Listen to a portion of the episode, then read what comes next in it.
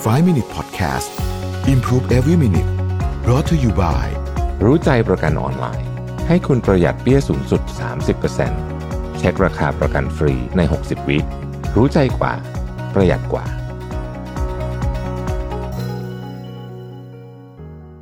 สวัสดีครับ 5 minutes good time นะครับ วันนี้ผมเอาบทความหนึ่งนะฮะ มาจากแอนโทนียัง ชื่อว่า seven things I avoid to boost my mental strength นะครับก็คือสิ่งที่หลีกหลีกเลี่ยงนะฮะสิ่งที่ควรหลีกเลี่ยงเพื่อที่จะทำให้เรามีสุขภาพจิตที่ดีขึ้นนะครับ อันแรกเนี่ยคือ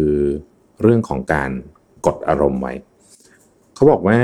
หลายครั้งเนี่ยเราใช้พลังงานจำนวนมาก เพื่อที่จะคล้ายๆกับว่าพยายามซ่อนความรู้สึกหรือว่าซ่อนอารมณ์ต่างๆ เอาไว้นะครับ ซึ่งเนื่องจากพลังงานมันใช้ไปเยอะมากบางทีมันกลับมาทำให้เราเนี่ยสุขภาพจิตแย่นะพิตกกังวลหรือว่าซึมเศร้าได้นะครับเขาบอกว่าเราควรจะ embrace อารมณ์เหล่านั้น คือเข้าใจว่าอารมณ์พวกนั้นเนี่ยไม่ใช่หมายว่าเราจะระเบิดอารมณ์ใส่ใครก็ได้ไม่ใช่อย่างนั้นแต่ว่า เวลาเรารู้สึกโกรธแล้วก็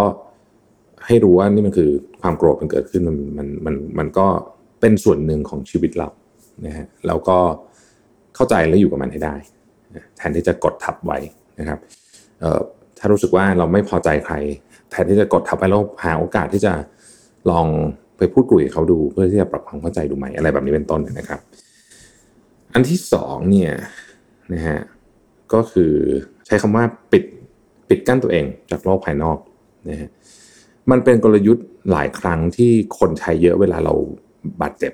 เราจะแบบเหมือนไม่ไม่ไม่พูดใครไม่ไม่อธิไม่อธิบายให้ใครฟังไม่เล่าให้ใครฟังเลยอันนี้ก็เป็นอันที่ ไม่ดีเหมือนกันเพราะว่ากระบวนการในการในการรักษาสภาพจิตใจให้แข็งแรงอันหนึ่งเนี่ยคือการที่เราได้ระบายกับคนอื่น หรือว่าได้ปรึกษาคนอื่นนะครับ บางทีแค่พูดให้เพื่อนฟังโดยที่เพื่อนอาจจะไม่ได้แนะนำอะไรเลยเนี่ยนะมันก็ช่วยกระบวนการเยอะมากนะครับ นี่คือสาเหตุว่าทำไมเอ่อเวลาเรามีปัญหาเนี่ยการไปหานักจิตบำบัดหรือว่าจิตแพทย์เนี่ยจึงเป็นเรื่องที่ควรทำเพราะว่าบางทีเนี่ยการที่เราได้เปิดให้ เหมือนกับให้ความรู้สึกพวกนี้ออกไปบ้างเนี่ยมันช่วยเยอะมากนะครับเขาบอกว่าข้อที่สามก็คือว่าต้องเป็นฝ่ายถูกตลอดเวลาอันนี้ก็กพยายามหลีกเลี่ยงคือถ้าเกิดว่าเรารู้สึกว่าทุกครั้งที่มีการโต้เถียงอะไรกันฉันจะต้องลงเอยด้วยการเอาชนะอีกฝั่งหนึ่งให้ได้เนี่ยอันนี้จะทำให้เราสุขภาพจิตไม่ดีในระยะยาวนะครับ อันที่สี่คือหลีกเลี่ยงความไม่สบายกายไม่สบายใจอยู่ตลอดเวลานะครับเขาใช้คำว่า avoiding discomfort นะฮะจริงๆเนี่ย การที่เราพยายามหลีกเลี่ยงอยู่ตลอดเวลากลายเป็นความเครียด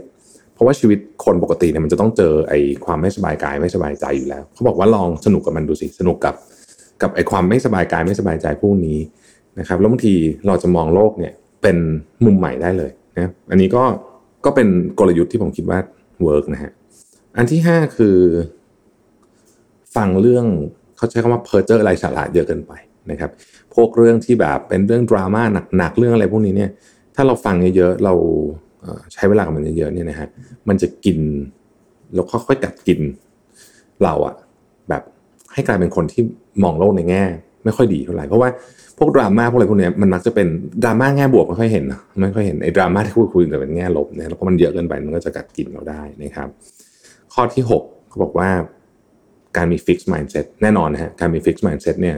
เราก็ค่อนข้างจะเป็น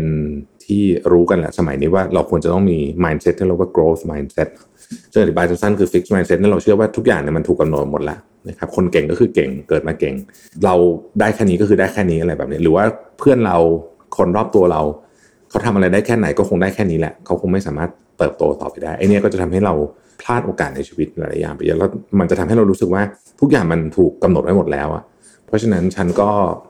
คงทำอะไรได้แค่นี้แหละนะฮะเออย่างนี้ความรู้สึกแบบนี้ก็แน่นอนไม่ดีต่อสุขภาพจิตอยู่แล้วนะครับ ข้อสุดท้ายเขาบอกว่า losing your purpose คือสูญเสียความหมายของการของการดำรงอยู่ อันนี้เป็นเรื่องที่สำคัญมาก ๆนะครับเขาบอกว่าคนเราเนี่ยจำเป็นนะที่จะต้องที่จะต้องรู้อยู่เสมอว่า purpose ของการอยู่ของเราคืออะไร ไม่งั้นเนี่ยมันง่ายมากที่เราจะหลงทางไปนะฮะเราก็สุขภาพจิตจะย่ำแย่นะครับอันนี่ก็เป็น 7 ข้อที่ผมคิดว่าเป็น reminder ที่ดี นะฮะว่าเราควรจะต้องไม่ทำ7ข้อนี้เพื่อที่สุขภาพจิตของเราจะเข้มแข็งเสมอ ขอบคุณที่ติดตาม 5 minutes นะครับ สวัสดีครับ 5 Minute Podcast Improve Every Minute Presented by รู้ใจประกันออนไลน์ ให้คุณปรับแต่งแผนประกันได้ตามใจ ซื้อง่ายใน 3 นาที ปรับแต่งแผนที่เหมาะกับคุณได้เลยที่รู้ใจ .com